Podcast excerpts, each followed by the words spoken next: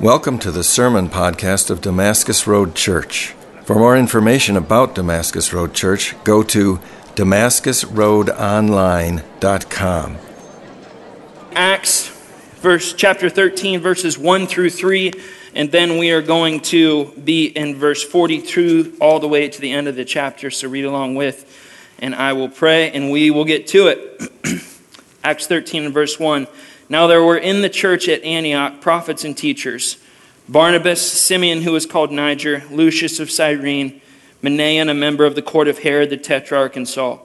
And while they were worshiping the Lord and fasting, the Holy Spirit said, Set apart for me Barnabas and Saul for the work to which I have called them. And then, after fasting and praying, they laid hands on them and they sent them off through verse 4 all the way through verse 41, we see their first two stops one in Cyprus and one in Pisidia. Paul preaches the gospel in Pisidia, and in verse 42, you see their response. Check it out with me. As they went out, the people begged that these things might be told to them the next Sabbath. And after the meeting of the synagogue broke up, many Jews and devout converts to Judaism followed Paul and Barnabas, who, as they spoke with them, urged them to, consider, to continue in the grace of God. The next Sabbath, almost the whole city gathered to hear the word of the Lord. But when the Jews saw the crowds, they were filled with jealousy and began to contradict what was spoken by Paul, reviling him. And Paul and Barnabas spoke out boldly, saying, It was necessary that the word of God be spoken first to you. But since you have thrust it aside and judge yourselves unworthy of eternal life, behold, we are turning to the Gentiles.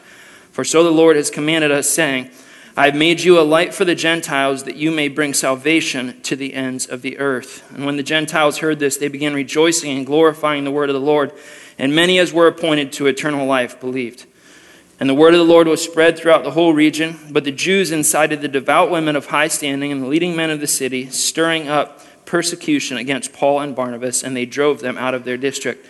But they shook off the dust from their feet against them and went to Iconium, and the disciples were filled with joy and with the Holy Spirit. Let's pray. God, we thank you for this testimony that we see of your gospel uh, at work uh, as it spreads and as it uh, pierces the heart of men and women and changes people and families and cities and regions.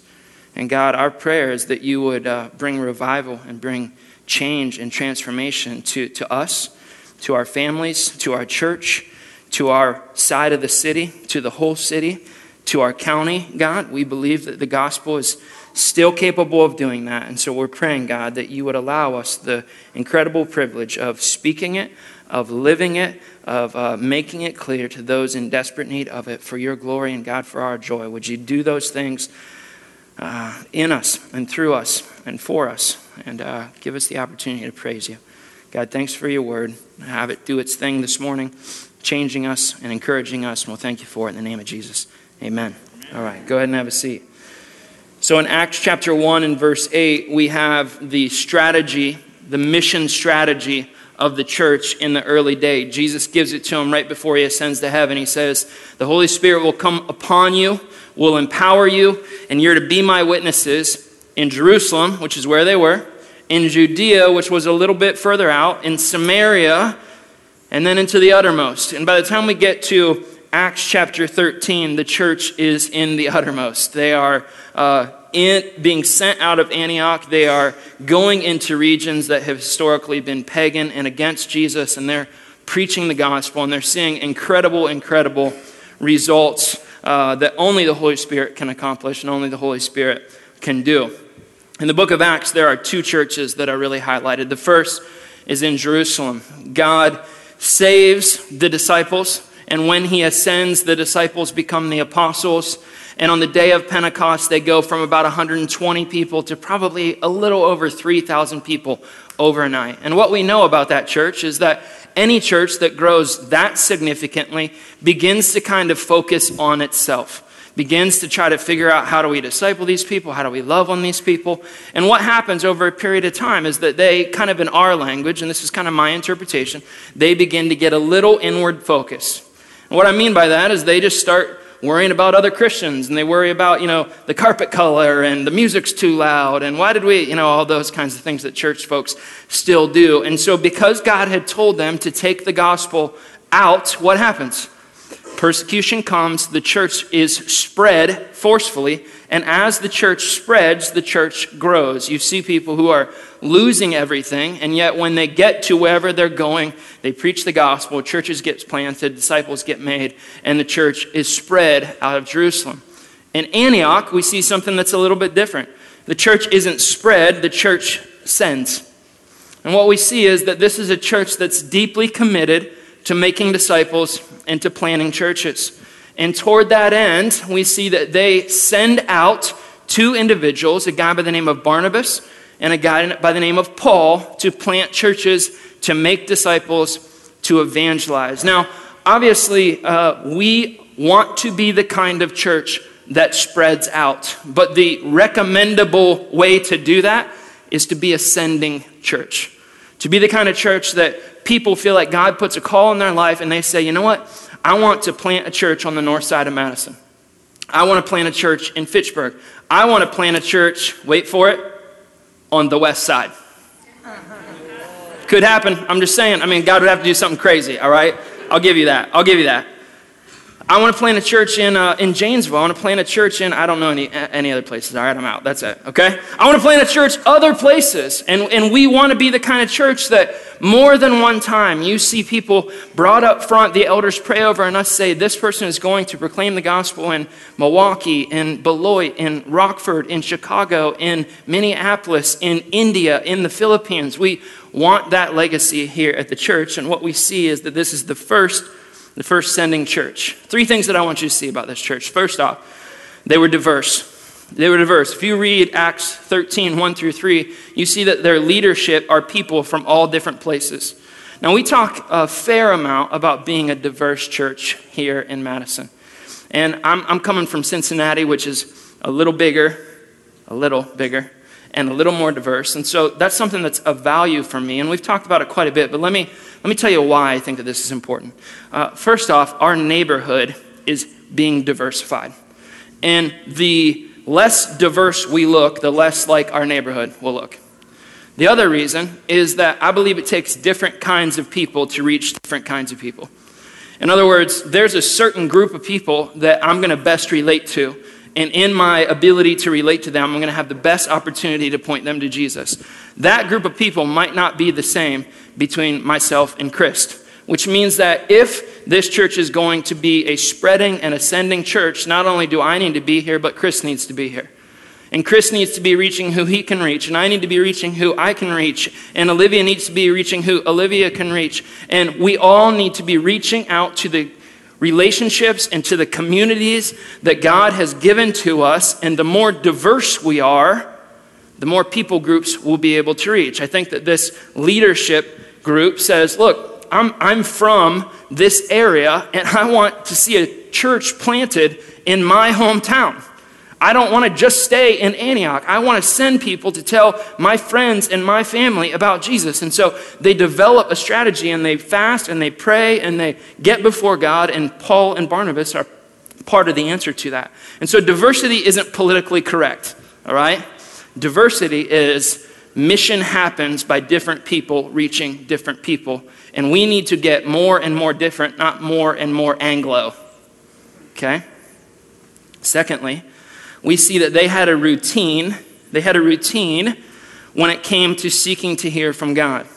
It says that they were worshiping, that they were praying, and that they were fasting. And while they were doing this, the Holy Spirit spoke. While they were doing it. In other words, they did what they were regularly known to be doing, and in the midst of that, the Holy Spirit intersected that. I don't think this is the first time that they were fasting and praying. I think that while means this is what we do. And while we're doing what we do, trying to hear from God, trying to put ourselves in a position to hear from God, God spoke, and when we heard Him, we acted in obedience a diverse church that puts itself regularly in a position to hear from God. Puts itself regularly in a position to hear from God so that they can act upon where God is leading and join what God is doing. And then, thirdly, I think that they believed that the work of mission wasn't the work of the pastor or the church, but that it was the work of who? You. Listen, You are in a way better opportunity to be on mission than I am. Do you know why? Who do I spend most of my time with? Church folks. And I love you. I love you. I do. I just want to spend some time with folks who don't know Jesus. You, on the other hand, the rhythms of your life are to spend time with people who don't know Jesus, which means that you have way more opportunity to introduce people to Jesus than I do because I'm hanging out with all you and I love you, all right? But if our strategy is, well, the church does mission, well, the pastor does mission, well, the elder does mission, well, the deacons do mission, then what's going to happen? Not mission. Not mission. And I'll tell you this as well that until we get to the place where you who come on Sunday and are an integral part of this community say, I am a missionary, it's going to be very difficult for us to send people out to plant churches. Because if you send people out to plant churches, do you know what that takes? It takes people and money. And nobody's going to be for send. We're going to take 40 people and send them to the north side, which means we're going to cut this whole side, or maybe this whole side. We'll see how it goes. You guys work on your attitude, and then we'll. All right, I'm just kidding. I'm kidding. All right, yeah. We're gonna, we're gonna send a bunch of people to reach people. We're gonna spend a bunch of money to, to, to, to reach people. And if y'all aren't already committed to that, you're going, why are we gonna do that? And so a church that's growing in diversity, a church that's positioning itself to hear from God, and a church that believes that every Christian is a missionary. That every Christian is a missionary, and that you go into the mission field every single day. You live in the mission field every single day. You have the opportunity to be on mission every single day. And out of that, out of that, churches get planted and disciples get made. Now, what's interesting about this is that whenever Paul and Barnabas get sent out, they go out and they do what has been happening all the way through the book of Acts, which is that they preach the gospel. Now, when I read through Acts chapter 13, verses uh, 4 all the way to verse 41, I felt like I was reading something that I had read before. If you read through the account, what Paul does is he takes the history of the Jewish people and he shows them how God has been at work throughout their history, uh, leading them to the place where he introduced Jesus to them. Now, if you read earlier in the book of Acts, you see that that's exactly what Stephen did. It's exactly what Stephen did. And you see that that's what Peter did. And so, what you begin to see as you read and think and pray over it is that the same message gets preached over and over and over in the book of Acts. The exact same message. And then you go a little bit further and you read through the Gospels and you read through the New Testament and you begin to go, all these cats are saying the exact same thing. The exact same thing. And so, what I want to do today is I want to give you what I believe is literally the three point story that gets taught all the way through the New Testament regarding the gospel. Now, for those of you who this is new to you, man, this is the perfect day for you to be here. For those of you that this is not to, man, this is the perfect day for you to be here. All right? Because for some of us, we're going to have the opportunity to remember when the gospel came into our lives and God saved us. And for some of us, we're going to have the opportunity for today to be the day that the gospel comes into our lives and save us. So I want you to notice that the gospel answers three questions all the way through the New Testament. If you're taking notes, you can jot this down. It'll be on the screen behind me. First, it answers why should I believe the gospel? Important question, right? Why should I believe all this gospel mumbo jumbo? Why should I care about Jesus? Why should I listen to you versus that or read this versus this? Why why the gospel? What's the big deal? Secondly, what should I believe about the gospel? What should I believe about the gospel? And thirdly, how can I believe the gospel? Why, what, and how? And whenever you're reading down through the book of Acts, you see that all of the preachers use the exact same method to draw people into interest around the gospel. They do three things. First, they reference commonality. In other words, they don't say, I'm a Christian, y'all pagans. You know how they do it? They talk about it like it being us and we in fact, Paul regularly in Acts chapter 13 calls his audience brothers. Peter does the same thing. Stephen does the same thing. They talk in terms of God saving you and me, not God saving me, you because you really need it. Right? And the time at which the gospel becomes something that we're offering to somebody else versus something that's been given to us is the time at which we don't understand the gospel. And so the gospel is a common communal message in which I'm simply the messenger. Secondly, we see that they both use history. In other words, they say, look over your shoulder and see where God was at work. Look over your shoulder and see where God was at work. Now, I, God saved me when I was 16 years old. I wasn't that old, and so I didn't have a lot of history, but I'll tell you this when I looked over my shoulder, I saw God all over the place. Maybe you understand that feeling to look over your shoulder and go, man, God's been trying to save me for a long time. God's been drawing me for a long time. God's been talking to me for a long time. And so Paul doesn't say you and me, he says us. And he says, let's look over our shoulder and see where God's been at work. And then thirdly, he establishes a need commonality, history, and need. Let me give you some examples. In Acts chapter 2, Pentecost has happened, and Peter has the opportunity to stand up in front of the religious leaders and he teaches this message. There was a man who claimed to be God, and you killed him. You need to repent. That's the message. Acts 7 comes along, and Stephen says, There was a man who claimed to be God, and you killed him, and you need to repent. What's the need? What's the need for the religious leaders? They're guilty, right? You're murderers. You killed somebody in cold blood, and you need to you need to repent. He establishes a very, very clear need. You are guilty and you need to be made innocent. When Philip talks to the Ethiopian eunuch, last time we talked about this in Acts chapter 8, I had a community group leader say, Did you ever say what a eunuch was? Because someone asked me in community group and it was really awkward. So I'm going to do it for you right now, okay? A eunuch is somebody who has his male reproductive organs removed from his body. Got it? Exactly. they understand. Yeah. Now, the Ethiopian eunuch was probably somebody who did that voluntarily. And so, what he does is he says, King, I love you so much, and kingdom, I serve you so greatly that I remove any opportunity for a family tree or legacy beyond my life. Daniel, in the book of Daniel, was an involuntary eunuch. This is where you go, oh man, yeah, right? What's the point? The point is, you will serve the king whether you like it or not, and there is nothing else for you. The eunuch, who is from Ethiopia, comes to Jerusalem to worship God at the temple, and when he gets to the temple, what happens to him? He said, You can't come in here. Eunuchs weren't allowed to come in. And so on the way back, he's reading through the book of Isaiah, chapter 56, and he comes to the spot where God says that he is going to make a name and a family for the eunuch. And he is going to give him a name that lasts for all eternity. And right about that point, Philip comes running up beside him. Hey, man, you know what you're talking about? You know what you're reading about? And he's gone back to Isaiah 53 and he's read this description of Jesus and he's saying, Who is this guy? Now, what's his need? What's the Ethiopian eunuch's need? Legacy, purpose, family, right? And he's going, Who's this guy? Who's this guy that can give this to me? And Philip comes and he introduces him to Jesus. Peter runs into Cornelius. Cornelius is a very religious, very moral, very good man who's seeking. I've gone to church my whole life. I've done all the right things. I've, I've said all the right things. I've read all the right things, but there's still something missing. Anyone have that story? Yeah. There's still something missing. And Peter shows up, and what does he do?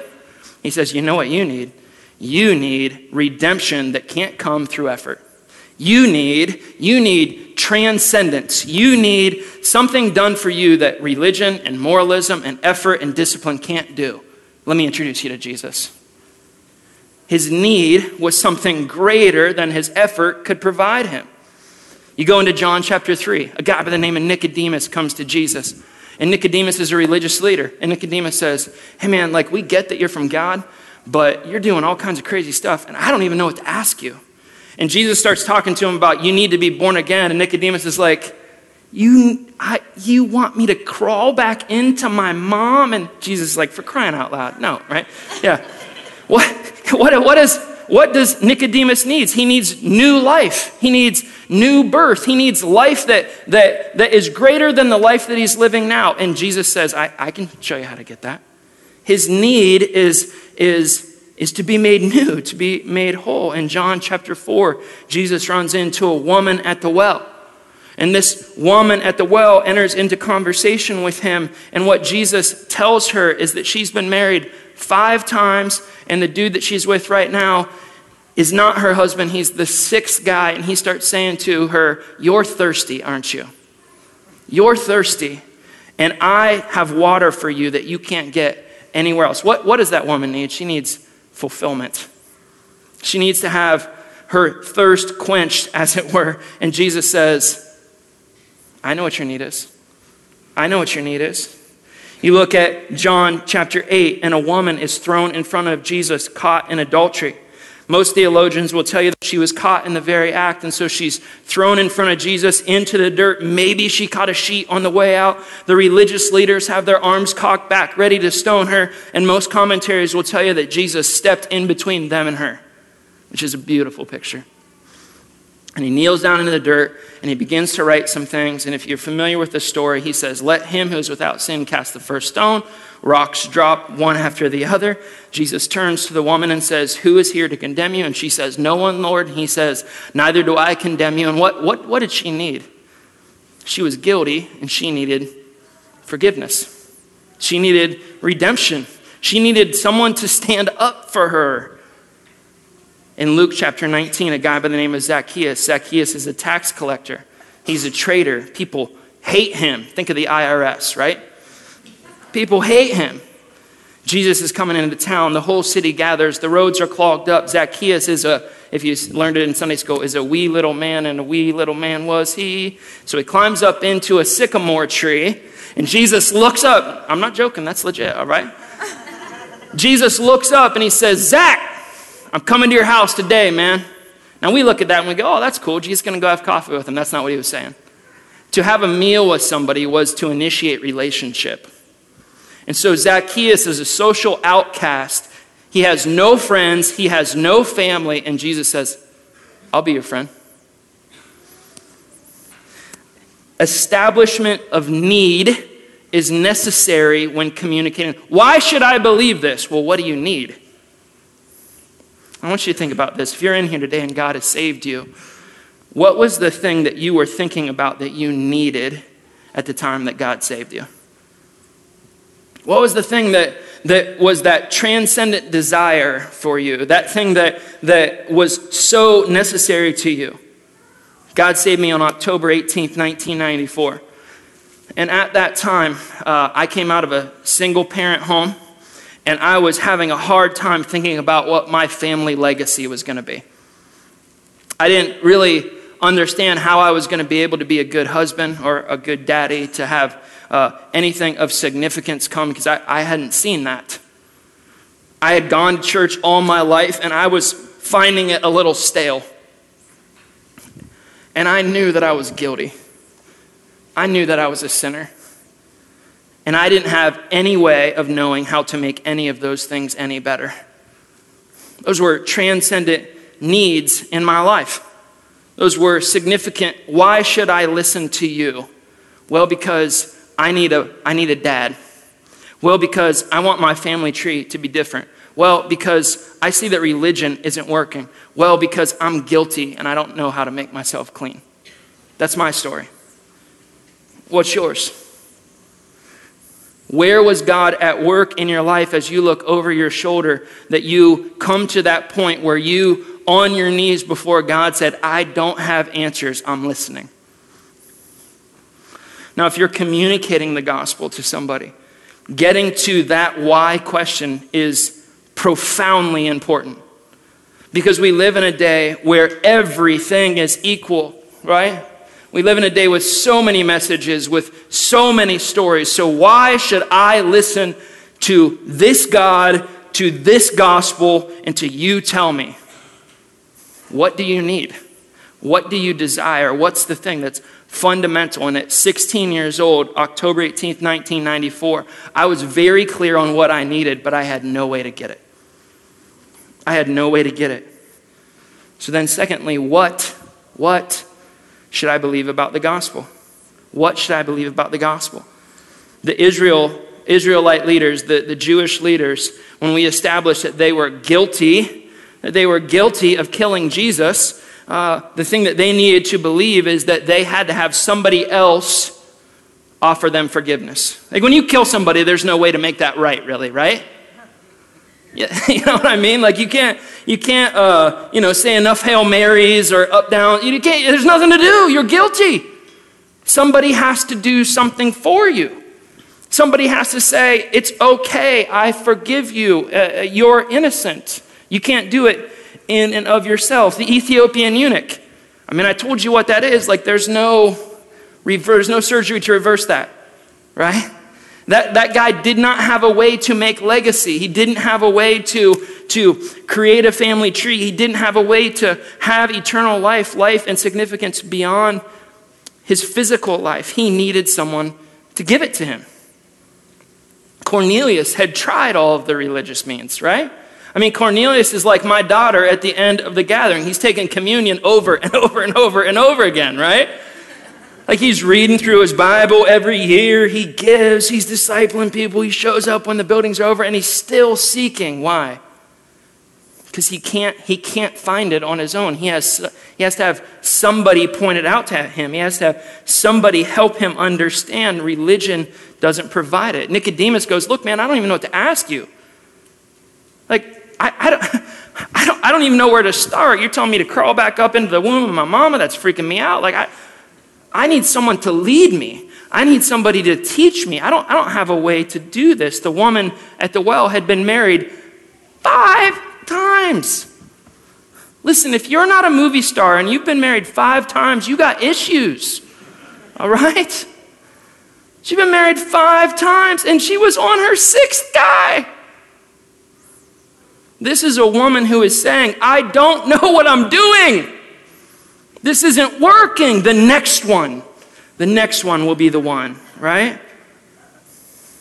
She needs someone to come along and say, once and for all, once and for all, you can have fulfillment. The woman caught in adultery, what?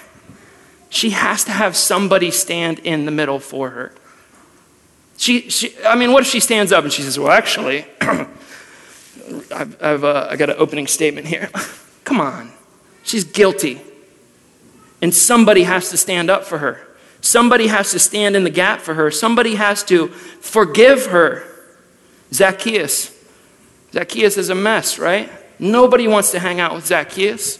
Nobody wants relationship with Zacchaeus. Everyone hates Zacchaeus. He needs somebody to invite themselves over. All of these instances are integral to our understanding of the gospel. And I'll say it to you the way that my pastor used to say it. Before you can receive the gospel, you have to come to the end of yourself. Before I can receive, I have to empty my hands. That woman had to say, There isn't going to be a seventh guy. Cornelius had to say, Religion doesn't work. Nicodemus had to say, I don't know, will you teach me?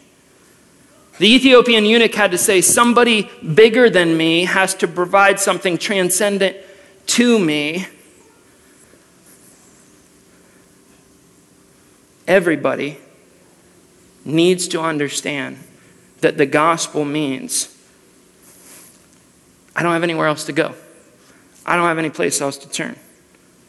Now, if you look over your shoulder and you're a follower of Jesus, maybe you can remember the questions that you were asking.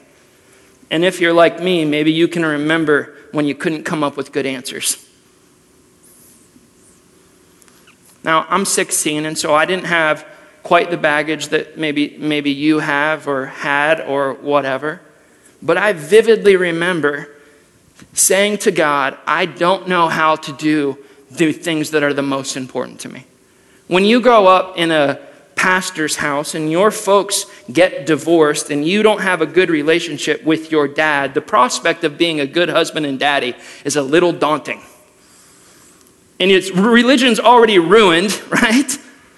And I'm, and I'm saying, man, the thing that I want is not to continue this. The thing that I want is not to do this, not be a part of this. And I have no idea how to do that. I'm a sinner. I get that I'm a sinner. I've told you the story that the weekend that God saved me, I had skipped out on a church conference Told my mom I was going to the church conference so I could go hang out with my girlfriend. And my buddy, who was more messed up than me, ratted me out. All right? And on that weekend, God used me getting caught and being guilty to show me that not only are you guilty this weekend, you're guilty all the time. And I remember going up to my room and going, All right, all right, I get it. I'm guilty. What do I need to do? Silence. You tell me, what do you need to do, Tim? I don't know. I don't know what to do. I've gone to church my whole life. I've heard hundreds of messages, and I still don't know what to do with my guilt. I still don't know what to do with legacy. I still don't know what to, what to do with transcendent purpose. What was God doing? He was emptying my pockets. And for lots of us, that process of God emptying our pockets, I want you to please listen to me. Because our world is so condemnation averse, the one thing you can't do to people is condemn them, right? Don't talk bad about me, man. You can't be condemning to me. I won't stand for that. Here's the thing that process is God emptying your pockets. So when people say, man, I feel condemned, I say, man, I'm sorry if there's anything that I said to do that to you, but I'm so glad to hear that. Why? Because you're so close. God's emptying your pockets. I don't have answers. I feel condemned. Good. Because the idea that you can work yourself out of condemnation, please listen to me, and I'm saying this with all the love in the world, will send you straight to hell. Part of the gospel is I don't have answers. I've been with five dudes, I'm on six, he's already getting on my nerves right? They caught me in the act. I'm a eunuch. I don't have anywhere to go. I'm a religious leader. I don't even know the questions to ask. I'm up in a tree. I don't even know what I'm doing here, right? Coming to the end of myself. Why should I believe and what should I believe? That my pockets are empty. That my pockets are empty. Now, it's, it's, a, it's a beautiful thing when God leads us to the place of need. It's a beautiful thing when God leads us to the place to say, You have needs you can't fulfill, right? Yeah. The wonderful thing about the Gospels and about the presentations of the Gospel in Acts is that they never lay out a theological argument, ever. They just introduce you to a person. They, they, they, they say, These these are your, your questions and your transcendent issues. These are the things that you can't do for yourself. Let me introduce you to Jesus. And when they introduce people to Jesus, they do it in, in an almost absurdly elementary level. They do this Jesus was a guy who claimed to be God, was killed on a cross, and rose again. That's it. There is no apologetic, there is no sociological implication, there is no eschatological, uh, abstract theology. Here's this guy. And the emphasis of the story is always on the resurrection. It's always on there was a guy who beat death. There was a guy who went into the ring with death, and when he walked out, death was on its back. That's always the story. And let me tell you why this is important, okay? Are you still with me? Why should I believe? Because I have these questions and these desires, and I've got no way to really answer them. I'm introduced to this guy who rose from the dead. And so let's take the religious leaders. This guy who rose from the dead, you're guilty, and the one that you killed rose from the dead and wants to make you innocent. Hmm, that's an interesting idea, right? The Ethiopian eunuch, I need something that can transcend my life and my death. Here's a guy who claimed to be God, was murdered, and then rose again, and he wants to give you life on the other side of death that is eternal and significant and transcendent. You run into Cornelius, and Cornelius says, These things that I'm doing seem to bump up against man made artifacts that have to be temporary. Here's a guy named Jesus who is seated at the right hand of the Father, having done everything that needs to be done, and offering you work that you can't do so that you can take a rest. Nicodemus, Nicodemus, you need to be born again. I don't even know what that means. It means that you need to have a life that is given to you because somebody else beat death. Yeah that woman at the well, I don't know how to find fulfillment. Probably the guy you should start with is the guy who raises from the dead. right? That lady who needs forgiveness. I don't know how to I don't know how to get forgiveness. I don't know how to earn forgiveness. Jesus defeats death, which means that he defeats sin because the wages of sin are death. And we want to introduce you to this guy who didn't just defeat your sin but defeated all sin and wants to look at you and say, Neither do I condemn you. You look at Zacchaeus, and Zacchaeus says, I just want friends, and I just want a family, and I just want connection. And Jesus says, In my blood, I've formed a new family of brothers and sisters, of which God is the Father. We start with Jesus and we start with his work and we say, I'm coming to you with empty pockets and lots of questions. And the gospel is well, let's start with the guy who rose from the dead. Let's start with the guy who rose from the dead and let's bring our questions to him. And so at 16 years old, I come to him and I vividly remember. I walk up to my bedroom my mom says, Do you want me to come up with you? And I say, No. And I go up and I lay out in front of him my guilt. I lay out in front of him religion. I lay out in front of him my hopes for legacy. At that point, they're hopes because you're 16, right? And I say, I don't. And I empty my pockets before him. And I say, I don't have answers and I don't know how to get to these places, and I don't know how to do these things. But if you are who you say that you are, and if you've done what you say that you've done, I think that you can, and I think that you know how. Nothing cuter than that, nothing more profound than that.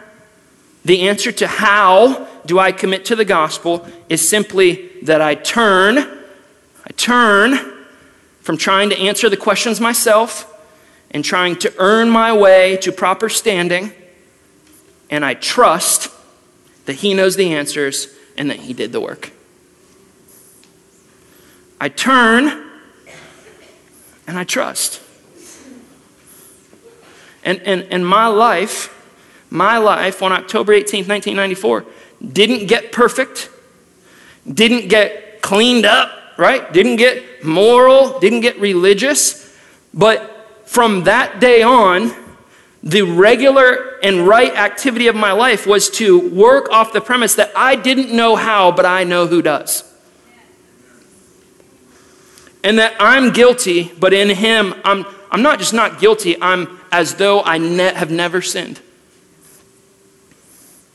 And I want you to, I want you to think with me to the, to the time where you sat down, as it were, in your life and looked over your shoulder and realized that God had always been there, realized that God had always been speaking, realized that God had always been at work, and that these questions that you had been asking in every direction possible, you had not found suitable answers for. And you began to come to the despairing belief that you weren't going to find answers for them until the Holy Spirit said, I'd like to introduce you to someone.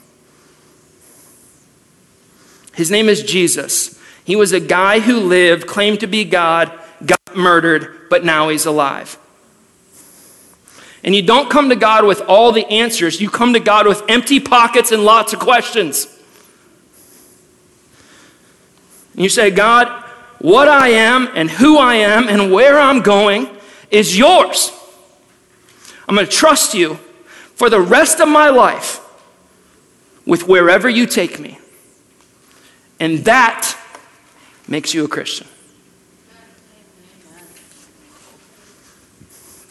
I come to God with empty pockets, with lots of questions, with lots of doubts, and I say, God, I'm entirely yours. I'm turning from other things that I've believed and trusted, and I'm putting all of my eggs in your basket, all of my chips on your square. Because if you are who you say you are, nothing will ever be the same. Today, I want you to just spend some time, just you and God, before we take communion, before we pray together, before we sing together. And I just want you to remember what God has done. I want you to remember how God saved you. I want you to remember how you've come to God with empty pockets and found them to be full because of Jesus. I want you to remember that systematically and over time, God began to show himself trustworthy. I want you to remember the times where you've thought, this might actually be true. He might actually be good. He might actually be powerful. He might actually be present. And I just want you to spend some time with God. The point of the gospel is to bring us into awareness that we come to God with nothing, that He gives us everything in introducing us to Jesus. And Christians are simply people who turn to Him in trust and say,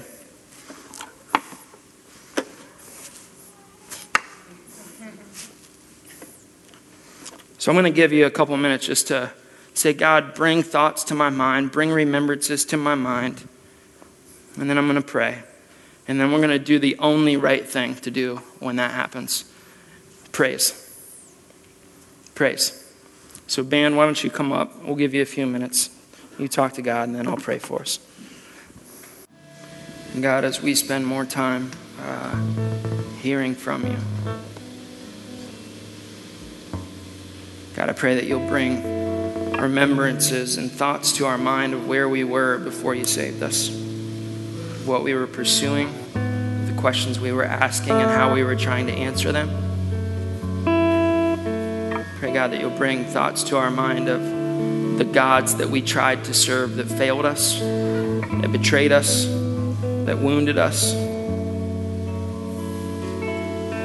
That you'll give us a very vivid remembrance of as it was for the people of Israel, of what Egypt was really like to be in bondage. And then, God, in this time, would you give us supernatural insight into that day or that time or that season where, in a very real way, you turn the lights on? In a very real way, you began to answer our questions, meet our needs, fulfill the desires of our heart. Bring us to the end of ourselves, empty our pockets inviting us to turn and to trust. God, that's the story of many of us. And God, since that day, we've, we've failed you. Since that day, we've wandered. Since that day, we've betrayed you. Yet, God, you have always been trustworthy. You have always been faithful. You have always been present. You have always done what you said you would do and always been who you said that you are. So, for those of us who you have saved, God, would you encourage our hearts, comfort our hearts, and bless our hearts. And God, can I, can I ask you? I know that there are people in this room today that they don't know who you are. They, they, they haven't heard from you and they're, they're pursuing other things and they're listening to other sources and their pockets are not yet empty. By your grace, would you graciously, wonderfully, softly draw them. Draw them into who you are. Draw them into what is true and right and present and available. Just save them. By your magnificent grace, would you change their story, change their future, change their destiny for your glory and for their incredible joy? God, would you do that today? plant seeds, save people, resurrect the dead. Would you receive our praise as we give it to you in these next few minutes? We love you. We love you because you loved us first. We thank you for that in the name of Jesus.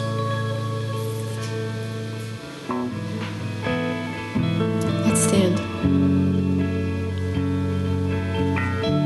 Take my heart. Take my